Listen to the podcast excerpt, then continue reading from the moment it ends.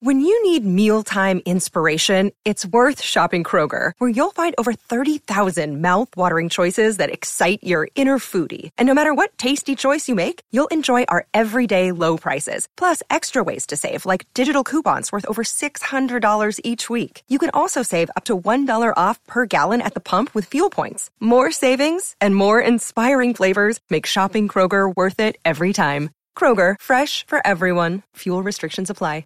You're listening to a Score North podcast right now, and if you're a business owner, so are your customers. In fact, I could be talking about your business right now, telling the tens of thousands of loyal fans about you and sending them to your business. Find out how you can partner with your favorite Score North podcast. Visit scorenorth.com now and enter keyword partner. Fill out the form, and we'll get in touch with you quickly. Once Phil, Judd, Declan, or others start talking about your company, you'll be amazed at how many fans start showing up. So visit scorenorth.com now and enter keyword partner. Hockey, yeah. My favorite, it's Judd's Hockey Show. And welcome into Judd's Hockey Show. The Wild might be done, but Judd's Hockey Show is a long way from being done because, damn it, the playoffs are ongoing. There's still hockey being played by teams that are committed to the springtime. It's Judd, it's Jesse Pierce, of course, from Bardown Beauties fame and also Score North, and Declan Goff, who is co-host, executive producer as well. All right, you guys. So I've been giving this some thought and watching the playoffs. And the second round's been weird because there's been a ton of blowouts. It seems like it has not been nearly as captivating as the first round. But you know what frustrates me the most right now, Jesse, is this: the Seattle Kraken. Because I watched the Seattle Kraken play, and I think, why not the Wild? Like, why can't this be the Wild? They're not exceptional. They're okay. They're well coached, but in the regular season, the Wild was too. They're a gritty team, but you know what? The Wild was too. I think the Kraken are the poster child for my frustration of the Wild since 2015 not being at least in, and this is a pretty small ask, I think, at least in the second round. I don't blame you. I think Seattle is. It's very funny, right? Like this regular season, Seattle came out of nowhere with different pieces. I think the difference is, and I'm not trying to say to your point, Judd, that this is what the Wild did, but I spoke with some Seattle people and they're like, the players just really bought in this year. They really went all in on board. They wanted to be a part of Seattle. Now, again, that's not me slighting the Wild saying that guys didn't buy in, but I think there's that different mentality. I mean, Seattle, again, bottom of the barrel last year. And for them to be able to do what they were able to do, again, make some moves, go sign some names, but still they don't have these superstar. I mean, Matty Beniers, sure, absolutely phenomenal, but they're composed of a lot of different pieces, much like the Minnesota Wild, where it's kind of plugging them in the right way. And again, coaching, I think, is a difference. Philipp Grubauer is playing fantastic. They have been, it's just, they're so peculiar to me. I can't figure them out. I can't figure out why them and not the Minnesota Wild, you guys. Yeah, 13 different players with double-digit goals for the Seattle Kraken this year. And to be honest, I don't think I could have named 5 Seattle Kraken players if Judd put me on the spot as of 2 minutes ago. They just, yeah, they, to Jess's point, they've kind of bought in. I mean, Dave Hakstol has a system. I remember him at North Dakota a lot when I was at St. Cloud. And on top of not just being a very frightening man to look at because he doesn't really blink and he looks through your soul, he's a really good hockey coach. He knows what he's doing with this kind of young Seattle Kraken team that's hodgepodge from an expansion draft and being obviously really bad last year. And, you know, Grubauer got paid by them after he left Colorado. But I mean, yeah, I think that's the frustrating part. You can see why other teams have been able to get through, especially in the East, and are in the positions they're in. But then you see a team like Seattle, who certainly isn't flashy, doesn't have any of the superstar players that we mentioned. But here they are, 2 games away from being in the Western Conference Finals. And of all the teams left, they just strike me as the one where I watch them play and I watch their approach and I think, oh, okay, yeah, that's doable. Like the Oilers, I sort of get are a different breed, right? Like when you've got McDavid and Dreisaitl, who can be paired at the drop of a hat. That's right, Dean Evason. Some people will pair guys and then split them up and then pair them again. But when you watch those guys play, it's like, okay, they're phenomenal. But Seattle's get it. There's nothing Seattle is doing, in my opinion, that's like, you can't, the Wild couldn't. Okay. Grubauer, who's had like a bad or not great 2 years, has been great. So they're definitely getting the goaltending. you know, just to your point up front, they're not dynamic, but to Declan's point, they get, you know, diversified scoring. And so that's just the one where I keep going back because it always feels like there's a certain part of the Wild defenders or fan base that are like, well, you know, they got goalied, right? They got goalied by Ottinger, or they did this or did that. And it's like, it can't always be an excuse. Mm-hmm. You know, maybe you get eliminated in the first round for a year or two. You got some excuses. But I think we're to the point now where you look at these other teams that are playing and say, okay, why are they still playing? Are they doing something like dynamically special that the Wild couldn't do? And I'll go back to this. This Wild team, in my opinion, was built 100% to make a playoff run. Mm-hmm. Like this was not the highly skilled team. And oh my God, if you can't score, you're done. That was last year. This was a team that Bill Guerin like went and got the pieces and put them together for a playoff run, grind it out. Doesn't have to be dynamic, but it has to be effective. And, you know, they fell short. And I think that internally, despite all the stuff that Bill said at his press conference to end the season, I think internally, Jesse, they got to be going through these same questions and saying, where do we end up short? And like with two very different teams in the past 2 years, like what is that step now to finally get past the first round? Well, and I think what Seattle's proving is that Dallas is beatable. Jake Ottinger is human, right? I mean, that's the thing that frustrated me throughout that entire series is Dallas is good. This is not to slight Dallas, but they weren't the hardest opponent that Minnesota could have faced. They didn't choose their shots correctly. Go blocker side on Jake Ottinger. Quit with these low shots. Go up high over his shoulder. You'll score on him. That's not a problem. But yeah, I mean, there's obviously got to be kind of a look back at the past 2 years, not even just this past year, because 2 years now in a row, Bill Guerin has, as you said, Judd, given Dean Evason those pieces and has tried to do different things in two very different ways, right? We saw the very dynamic scoring, also get a first round exit. And then you see the grit first, get a first round exit. So it's trying to figure out what that looks like. And unfortunately, again, you're handcuffed for sure for the next 2 years. So you're going to have to rely on these young guys, which is a huge opportunity. It's kind of what Seattle has had to do too. They've had to rely. Matty Beniers is 19 years old. It's very rare for a young guy to come in and make the impact as he has, but it's not impossible, right? And it's not, and you don't have as many young players like that are going to be expected to carry that load for Minnesota because you're still going to have Kirill Kaprizov. Matt Boldy's a year older. Marco Rossi's coming in with a year of the AHL under his belt. Hopefully that helps in 2 years, in fact. But it'll be interesting to see what happens in this offseason. As we have talked about, things are going to have to change. And the way the NHL is trending with this younger, faster group of guys, that means the Minnesota Wild is going to have to change its approach too. And it's the second time, right, that an expansion team has kind of surprised us. I know Vegas did it in the first year, which was even more surprising, but it was just this hodgepodge group and no one expected them to be anything. And then all of a sudden here they are, you know, making playoff runs and winning playoff games, upsetting teams that are a lot better than them with players that certainly aren't better than other teams from a skill standpoint, but they're still able to kind of buy in and figure out ways to win games, which again, I think that's why it's probably really frustrating for Wild fans to see because it's been mostly at least the same cast of characters, you know, with some other additions and subtractions here and there, but your defensive core has been the same for the last 8 years. You have a better top end talent in Kirill Kaprizov and Matt Boldy. You've had consistent goaltending the last few. So there's always been these things that should work out for the Wild. And yet here they are always, you know, golfing basically by early May. I think one thing that has become abundantly clear is you have to get, and this will probably start to take place through the natural progression of prospects. You have to get bigger on the blue line. The more I watch this league and how things operate, like that's the one thing the Wild really didn't do. So they didn't really change that. And they've got some size there. But when you look at some of these teams and the physicality, right? And it's not that these players are great, but they're big, they're heavy players. They play a very heavy style of game. And then, you know, God bless them. You watch Spurge play and, you know, in January, Spurge is going to tear it up. It's going to be great.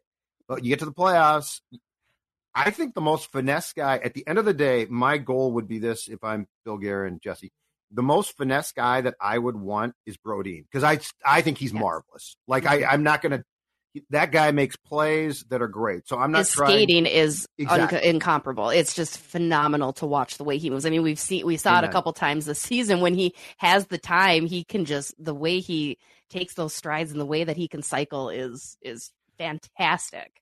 But I think he is the most finesse guy I would want. Like after that, I want tough. Dumba tried to play that way, but I still think that the injuries have short-circuited him a lot. But I just want – I want more guys that are probably slightly more talented. But to me, the ideal body and style, Jake Middleton.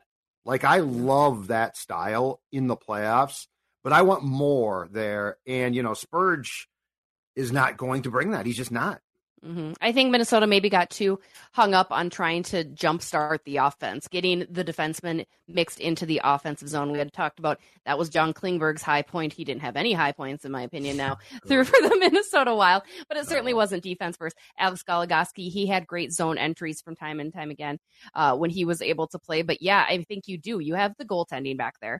The defense is where it needs to step up, because I think that was also the thing that probably wasn't discussed as much. There was a spout earlier this year, you guys, that the Minnesota Wild did that very defense first, and they looked good. Matt Dumba was playing his best, and it kind of, again, much like the offense too, dissipated throughout the playoffs for whatever reason. I think they relied too much on the goaltending, which you can't do. You know, those guys can only do so much of their job. So I think the defense, the other thing, the defense is going to have to learn how to play well in front of both goaltenders. They're both very different styles, but I think that also showed some marks on the defense, is they would get confused as to how to play with the rebound control and all of that. I think that's something that you really are going to have to educate your defensemen on as they enter into camp coming up at the end of August. And there always is times in the playoffs where just things change, how the game is played. And it seemed about 8-10 years ago, we kind of got away from bigger guys, and you saw a lot of, you know, Johnny Gaudreau's, you saw a lot of smaller guys kind of making their way up and down the ice. And now it's kind of trended back to Judd's point of physicality and having big brutes and having people that can open up spaces and makes things a lot easier. And when you're the Wild and you're a super small team, you can only really rely on Ryan Reeves or Marcus Foligno to kind of lay the wood. Well, then that kind of means your superstar players and your guys who are expected to score goals end up obviously struggling to get there. So yeah, I think they have to get bigger. And I liked the style on paper that the Wild were playing this year. I know it wasn't as flashy as last year's team, but it felt like that was a sustainable way to win playoff games. I mean, you're kind of seeing it with Seattle to a degree. You're seeing with other teams that it might not be the flashiest way, but we can win playoff games this way. This is how you win playoff series. And for whatever reason, the Wild still end up tripping on themselves. You need a Goldilocks year this year, right? Like the first 2 years ago, it was too much offense.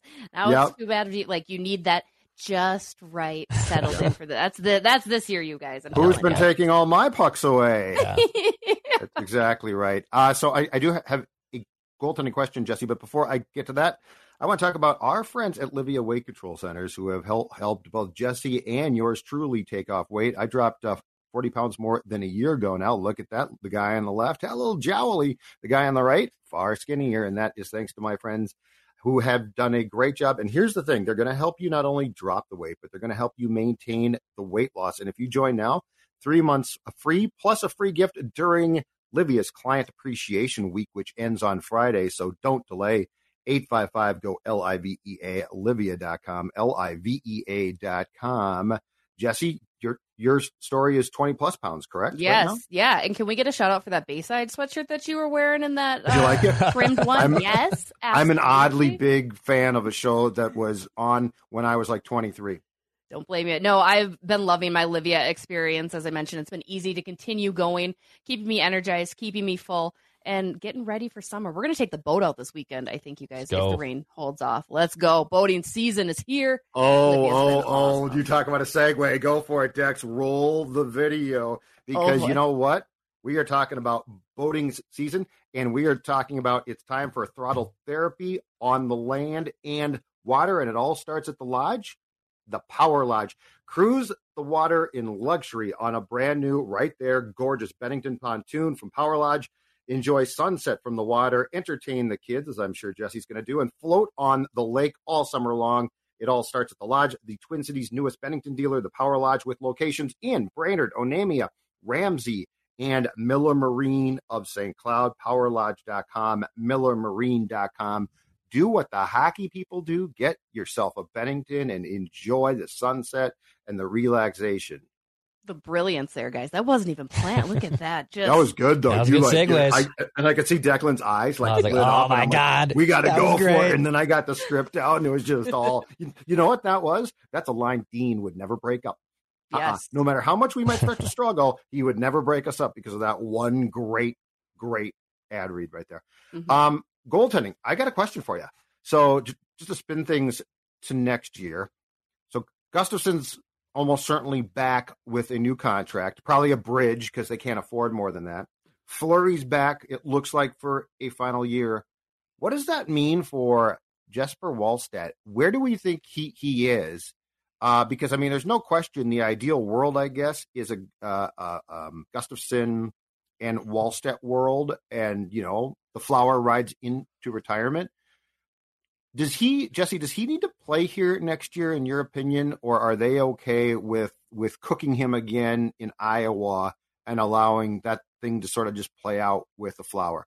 I think it's okay to let him cook. And I know we're all in such a rush to get these guys up here, but Jesper is still transitioning to the North American sheet. That was kind of an issue for him. And he had mentioned it's just the way that he can laterally move and the way that his periph is, it's very different than what he is used to on the bigger sheet over in Europe. So I think it'll be okay. He definitely struggled at the beginning of last year, finally found his feet, finally got things underneath. Phenomenal season for Jesper, but I wouldn't hate seeing him up for a game or two, you know, injuries related, those things happen. Right. But I think mostly they probably want him to just do one more full year in Iowa, get really assimilated to this game before popping him up here. Now, I'm not worried about, you know, he's going to get stuck down there too long. He'll be fine, you guys. It's a very different position. He will be fine. He will be here. It's going to be great.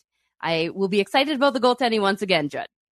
Yeah, they're kind of building towards, hey, Marc-Andre Fleury is going to ride off to the sunset, obviously, after this season. Filip Gustavsson was more than capable of being a number one guy, and they'll obviously bring him back, which they should, but they won't probably overpay for him, and they shouldn't. Goaltending's weird. Jesper can hold it down. You can always find another guy like a Cam Talbot, hell, like a Filip Gustavsson, like they found in a trade for the exact same player I was just talking about. So you can find backup goalies. You can find guys that kind of hold the ship until Jesper is here, I should say. He might get his cup of coffee this season. I wouldn't be surprised if maybe he gets recalled, whether that's due to injury or just to see what they have in the kid. But I would assume this time next year, we're probably talking about Wallstedt being the Wild starting goalie, or at least breaking camp with the team. What's the expectation, too, not to be a downer completely here, on potential Gus-Bus regression?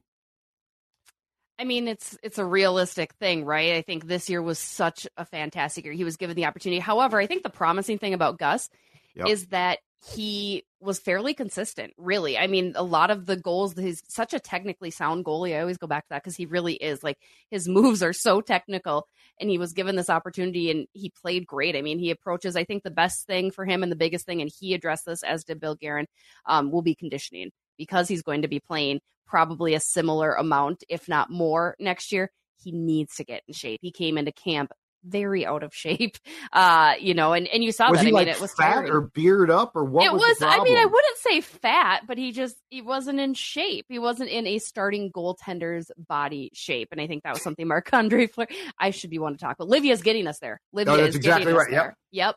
But no, I just think that's it. Because it's hard.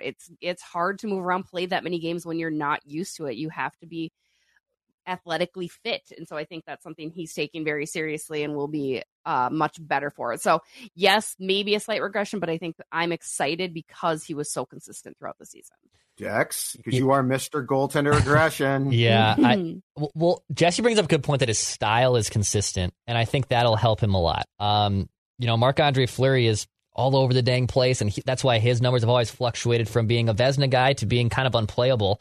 But he was damn good last year. Now, you know, he got off to a weird start where he didn't look good at all in the first week or two of the season, and then around Thanksgiving, Christmas time, holiday time, he started playing a lot better. And you know, I will say the guys he was playing as good as, which were some of the best goaltenders in the NHL, I don't see that happening again. But that doesn't mean I don't think he's going to be unplayably bad. Last year, his 5-on-5 save percentage was really good. His save percentage on the power play was also really good. So you kind of look at areas that will regress. And you know, will he be as good as he was on the power play last year, where he had a .917 save percentage, which is really high when the other team has a man advantage. So will that probably regress? Yes. And will that, kind of turn into a ballooning GAA? For sure.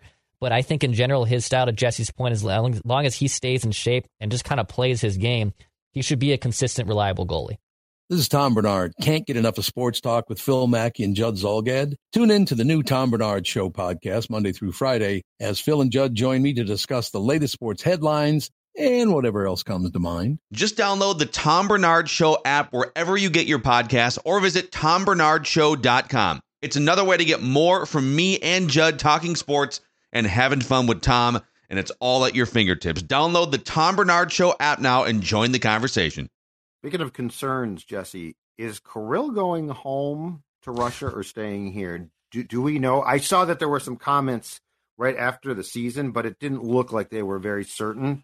Yeah. I don't think that Bill Guerin and the team probably wants to go through that. He's stuck there now. Can we get him back again? So what's the latest on that? I mean, we directly had asked and they weren't sure. It's one of those tough situations. It's hard to tell a guy who's separated from his family, separated right. from his friends, who loves his home country, regardless of what we may think. It's hard to say, no, you can't go home. You can't do this. However, I think Kirill knows his place as far as this is a job, this is a business, this is what I have to do. So it wouldn't surprise me. There are plenty of guys that are actually sticking around this summer. Matt Boldy's sticking around this summer. Kalen Addison, Marco Rossi, all those guys are staying just to get that extra help that the Minnesota Wild can provide as they get ready for next season. Now, Kirill obviously doesn't need that training help at all, but I imagine, yeah, for his safety, for convenience for the Minnesota Wild, it's probably been very heavily discussed whether he can stay. I know his girlfriend was over here for a bit of a time, so maybe that helps ease the transition. Maybe she can stay. Okay, so she's here now? I don't know if she's here for sure. She was here for sure visiting anyway. Okay. But maybe that's, give him something to hang out with. The Beauty League. The Beauty League, yes. He can go to Braemar and tear it up, on Wednesday nights? Mondays and Wednesdays. Monday and Wednesday. Mm-hmm. It's a great league, dude. Go tear that thing up. Score 700 goals and come back for training camp. Yeah. Just an idea. We'll give you a place in Edina, too. Okay, very nice, Kirill. Final talking point that I want to bring up, and I talked about this with Declan and Phil on Mackey and Judd as well, but here is my opinion. I am done with draft lotteries. And I'm not saying this because I'm upset about the Blackhawks. Connor Bedard is a generational player. I got some comments saying, Lafreniere with the Rangers ain't so great. You don't know Bedard's going to be good. No, this kid's a generational talent. He's a McDavid type. He's going to be great. And I'm not saying this because I'm bitter about this. I'm saying this because I don't think this league, basketball too, but there is so much question about, is it fixed? Did the Blackhawks fit? Were they, because it's going to help get them now back on national TV. If you're going to suck for 82 games, like if you're going to bite the bullet and be that bad, I don't think that it takes away from tanking. So, I don't think that we have seen, if the thing was, well, the Blackhawks are going to try real hard. The rosters are too stripped down. We'll start with Dex and then go to Jesse here. But do you subscribe to this being a good idea still, or did the Ducks just deserve to get the pick because they had one fewer point than Chicago, I think? I don't know how I feel about the draft lottery. Sometimes I think it's good just because, it's going to stop teams from consistently taking, and it gives other teams an opportunity to potentially get a better pick. That being said, if I was a Ducks fan and I had to watch the Ducks be the Ducks, and I know Chicago stunk too, so it's not to say both those teams deserved one or the other, I'd be pretty pissed, especially when it was a Connor Bedard draft and a guy who's probably going to be a superstar player. And of course, it's Chicago. I think it's just more of the markets that are kind of sometimes weasel their way into getting these top lottery picks is why people think it is indeed rigged. I mean, I know I'm the only one on this show who loves this. I'm a big professional wrestling fan. I love scripted things. I watch something that is scripted. I watch it knowing that it's scripted, and I'm still shocked at the result. And I think sometimes with these lottery things, it's a similar thing where, we're trying to buy in that it's not scripted when it's all right, how the hell is this happening? And also, should just the worst team be allowed to get the top pick, which I do kind of subscribe to. I'm torn. I'm on the fence. I'm not on the Judd side where it just get rid of it and go back to just, worst point percentage and go from there. But it is kind of interesting how it always ends up working out for the other teams that shouldn't be getting the number one pick. And not because it was Chicago. I wanted Connor Bedard and Trevor Zegras in Anaheim. I think that would be so fun. Much fun. They have all these different people. Troy Terry, all of it. I really, really wanted that. Plus, it'd be so good for the game. I'm all about growing the game. And it's Chicago. Like, it's just like, come on. I don't even know that they should have a first round pick given circumstances surrounding their organization, right? No, I don't. I'm kind of like Dex. I'm not here or there on it, but yeah, maybe give it to the worst team. Just don't give it to Chicago. How about that? Like, we just say, no, Chicago, you're not allowed. Well, they could have been stripped of that pick. They should have been. Like, you're not wrong about that. Teams have lost their first round pick for far less than what happened in Chicago. So the Coyotes lost a first round pick for what? Doing something illegal about the combine. Unauthorized combine thing. People don't even know about that combine. And the Blackhawks have what amounts to 100% as a scandal, and they don't lose a first-round pick. But I don't think, to Dex's point, I don't think it stops tanking. Like, I don't think we're seeing any sign of, I'm going to try harder now. The Blackhawks stripped that thing down, and they really tried to finish last, and they didn't succeed, and they still get the pick. And I'm with you. You know what? Bedard playing 9:30 starts with the Ducks wouldn't thrill me, but you're right. You put him on that team, Jesse, and you give him in that part of the country, it's going to draw a ton of people. Yeah. So you're not wrong. I think Chicago saw a huge uptick already in their season ticket holders, all of that stuff too. I mean, so wherever he was going to go, no question, it was going to rejuvenate that fan base. But yeah, you'd think, I mean, Arizona would be the other one, right? Like, oh, put him in the desert and see. But I think Gary Bettman knows that isn't going to work. Are they going to get that building that they've been trying to get? If they don't get that, they're going to have to move at some point in time. That's one of the damnedest things I've ever seen. The league has bent over backwards every year trying to make that work, and they're in a college arena and they're stuck there. I mean, I don't get it. All right, Jesse, thanks much. Great stuff. When is the next Bardown Beauties episode coming up? Next Monday. We just had one drop this week with Kevin Gorg, and then we've got Charlie Coyle on next week to talk. He's my favorite. Just to maybe rib him a little bit about that Bruins squad of his. So should be funny how Ryan Donato's on Seattle now, contributing to the Kraken, and the Wild got nothing for that. All right, we're done. Judd's Hockey Show. I'm sure we're back soon, if nothing else, next week with Jesse. He's Declan. She's Jesse. I'm Judd. We'll talk to you later.